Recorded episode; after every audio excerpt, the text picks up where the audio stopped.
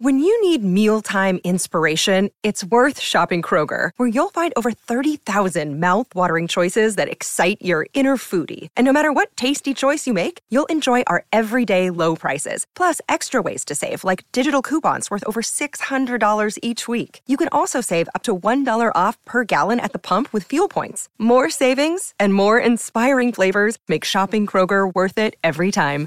Kroger, fresh for everyone. Fuel restrictions apply.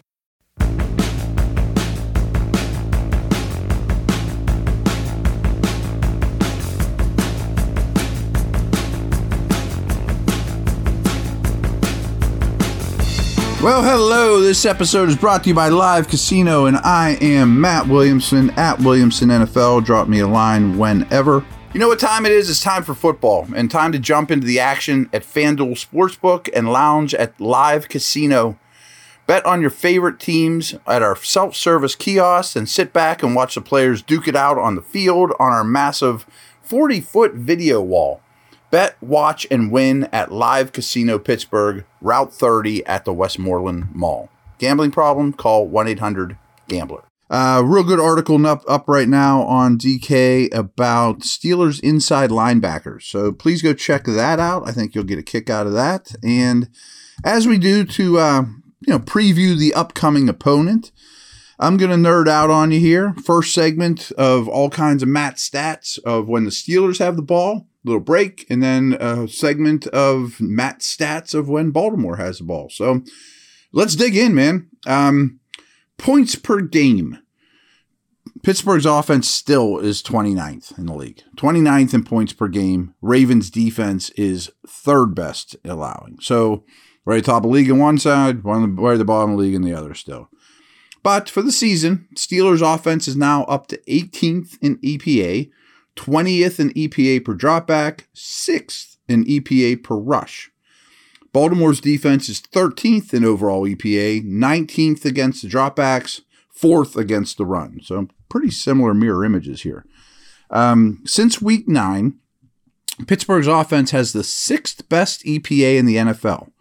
Um, during the first eight games of the year, the Steelers was 32nd in EPA. so they're all, I mean, so you know, they're since week nine, they're sixth. The first eight weeks, they were 32. I mean, that's crazy. No team in the league improved more from the first half of the season to the second half of the season. That's the biggest jump, the biggest improvement of any team in the league. Uh, Baltimore's defense has given up just 45 points in their last four games.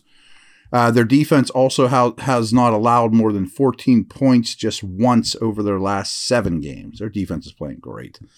Um, as you probably know, Kenny Pickett hasn't thrown an interception in five of his last six starts.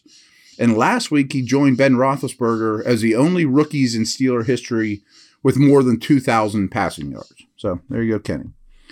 Diontae Johnson and George Pickens combined for 160 receiving yards against Baltimore last time they faced. Johnson has 244 yards over his last three games and aims for his sixth game in a row with five or more receptions. Johnson has five or more catches in each of his six each of his 16 road games since the start of 2021. So when Johnson goes on the road, he catches five or more balls, 16 times in a row. Uh, Johnson's 82 receptions in a season without a touchdown is the most ever in the NFL history. 82 catches, no touchdowns, most ever. Raymond Berry's at 75. He's second. Uh, Johnson is also one of the five NFL receivers to have at least 80 receptions in each of the past three seasons. I don't know that everyone realizes that. I mean, uh, only five receivers have 80 plus receptions these past three years in a row. Johnson is one of them. So in his rookie year, Pat Freiermuth caught 60 passes for 497 yards. Thus far in year two, he also has 60 catches, but for 696 yards despite missing a game and fighting a foot injury up until last week as well. Uh, last week, Freiermuth ran a route on 88% of Pickett's dropbacks and played 81% of the total snaps, both of, uh, which was his highest mark since week two. So Freiermuth is back. Uh, he leads the team with 476 receiving yards when Pickett is the Steelers' starting quarterback. The Steelers' passing game ranks 29th in yards per attempt. but only four defenses are allowing a higher completion percentage than Baltimore this year. So they give up a lot of catches. Uh, Steelers snap count at tight end position 55 for Freiermuth, 29 for Gentry, 13 for, for Cam Hayward. Uh, Baltimore has 44 sacks this year. That's fifth most in the NFL. Justin Houston leads the way with nine, but no one else on the dot, on the Ravens defense has six. 17 different Ravens defenders have recorded a sack this year. Um, Najee Harris carried the ball 12 times, but for only 33 yards when these teams met last. Despite averaging just 3.7 yards per carry, Harris has 576 more rushing yards than any other Steeler ball carrier, and he aims for his third game in a row with 85 or more scrimmage yards. Uh, only two defenses allowed fewer rushing yards per game and yards per carry than the Ravens, and only two defenses are seeing a lower percentage of called run plays. Teams just aren't running against these guys. So last week, of a possible 71 snaps, Ravens had six defenders miss four snaps or fewer. Roquan Smith, Chuck Clark, Marlon Humphrey didn't miss a snap at all. Marcus Williams missed one. Brandon Stephens missed three. Patrick Queen missed four. But no other Ravens defender played over 50 snaps against Atlanta. So they're rotating their front is the big takeaway there. I mean, they got these foundational two linebackers, two corners, uh, Chuck Clark, and they're rotating and, and two safeties, Williams, and then they're rotating everybody else. But what's really weird last week was their two corners, Humphrey and Stephens, were the only cornerbacks that saw the field for Baltimore last week. Only two corners played the whole game. You know, they didn't have a third guy that saw the field uh, from their cornerback room. Atlanta's a weird team who they played, but still, um, Kyle Hamilton, the rookie stud safety, he played a career high 50 snaps often from the slot. So their big two, you know, 220 pound, six three safety has really taken over their slot duties, and they're not asking much from the other corners. Um, only five offenses snap the ball on third downs more often per game than Pittsburgh. The Titans are the only defense better than Baltimore's 32 third down conversion rate this year. So Baltimore's been great against their, on third downs. But the Steelers' offense is eighth best this year on third down with a 42.4 conversion rate. And over the past three games, Steelers are over 55%. And since the bye, they're at 52%, which is second best in the league. So third downs are a big key here when the Steelers have the ball. Uh, the Steelers are tied for Denver for worst in the league in third quarter scoring, producing just 1.9 points in the third quarter. They're 26th in fourth quarter scoring not exactly a, screaming endorsement for Steelers uh, halftime adjustments, that's for sure, offensively. So, how about this? Ravens defense allows 2.2 points on average during the first quarter of games. That's best in the league. In the second quarter, only the Niners are better than Baltimore. In the third quarter, only four teams are better than the Ravens in points allowed.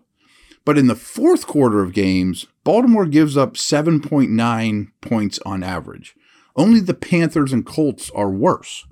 So they're pretty awesome through three quarters and then terrible in the fourth quarter. Like, what's the problem? And they've given away a lot of games. Obviously, that adds up. I mean, they've given away a lot of come from behind victories. Defense isn't holding up late.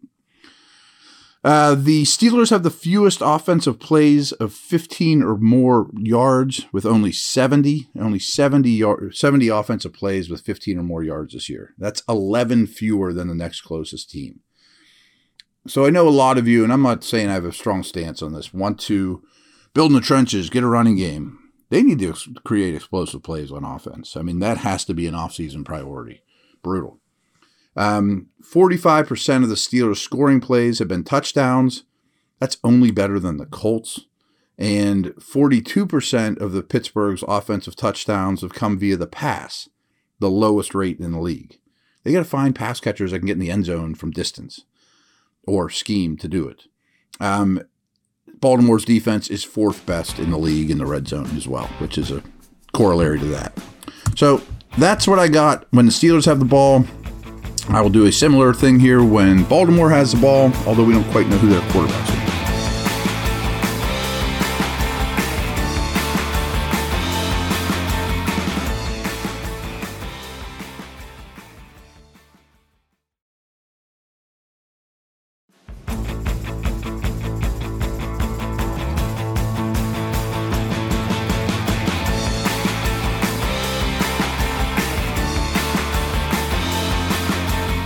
All right. EPA. Ravens offense is 10th. 19th per dropback, second in rushing EPA, only behind the Eagles. Steelers D, 23rd in overall EPA, 23rd per dropback, 18th versus the run. Much better lately, though. Uh, Baltimore has just 200, a little over 2,600 passing yards. That's 28th in the league and has gained at least 15 yards on just 62 passes this season. That's 29th. Over the past four weeks, the Ravens are averaging 4.7 yards per pass play. Ugh, 30th in the league. Speaking of that, Tyler Huntley's averaging just 5.8 yards per pass attempt. That's only ahead of Deshaun Watson and Joe Flacco. Um, to put some context, Lamar Jackson's averaging 6.9 per attempt compared to 5.8 per Huntley. Everything's sideways with Huntley. The first time the Steelers played Baltimore this year, the Ravens mustered just 97, 94 yards through the air. Demarcus Robinson caught five passes for 52 yards in that game, but no other Ravens receiver had more than two catches. Last week, the Raiders threw for just 143 yards against Pittsburgh. So this is crazy in terms of Ravens wide receiver distribution. So last week against the Falcons, Robinson, DeSean Jackson, Sammy Watkins, who they just picked up, they all led the team running 44% of the uh, of the of the pass plays they ran a route. Eight routes each. That's the most amongst the receivers, and all three of them each ran eight routes on Ravens dropbacks to lead the team at the wide receiver position. Robinson caught did catch a touchdown pass last week. That's the first Ravens wide receiver to catch a touchdown since week three. Bonkers. Uh, Mark Andrews, he's missed a game this year, but he's still Baltimore's leading receiver by 322 yards. That remains true despite Andrews only having 292 receiving yards over his past eight games, an average of just 36 and a half yards per game. So in his first six games this season, he produced under that number just once. He averaged 75.8 yards per game during the first six games, as opposed to 36.5 since. He did run a route on every one of Baltimore's dropbacks last week, though. So he's out there. He's playing every snap. He's just getting doubled like crazy because their receivers are so bad, is what I think's happening. Uh, only two offenses throw the ball a lower percentage of the time than Baltimore, and only four produce fewer net passing yards per game this year. Just one defense, Cincinnati, has a better completion percentage against the, uh, against them than the Steelers. So Steelers are doing a great job in terms of not allowing a high completion percentage in the Steeler defense. Um, Alex Highsmith and Cam Hayward have accounted for 20 and a half of the Steelers' 32 sacks. Only 11 players on this defense have recorded a half a sack or more. But TJ Watt has a five game streak against Baltimore, which in which he has recorded a sack.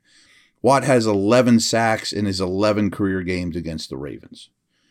Uh, no offense is getting blitzed at a higher percentage of their dropbacks in 2022 than the Ravens, and the Steelers have the NFL's sixth highest blitz rate. So people are coming after them when they throw the ball. Uh, despite av- appearing in only 12 games, Lamar Jackson is still the Ravens' leading rusher by 337 yards. He only played 12 games. Uh, the Ravens produce the second most rushing yards per game, as well as the second most rushing yards per attempt. First meeting, the Steelers gave up 215 yards on the ground to Baltimore, as I'm sure you remember. Uh, J.K. Dobbins has been back from his injury now for three games. In those three games, though, he's only played between 38 and 43% of the Ravens' total offensive snaps, never more than 43% of their snaps. Dobbins has only been targeted twice but he does have 204 rushing yards in those three games, including 120 against the Steelers. But it was Gus Edwards that led Baltimore in rushing last week with 99 yards on the ground. Edwards now has three games in a row with 55 or more rushing yards. And how about this? Over the last three weeks, Edwards has averaged 5.1, 7.9, and 9 yards a carry. Uh, but Edwards has yet to catch a pass in 2022. They don't throw to their backs, which makes me crazy. I don't understand that at all.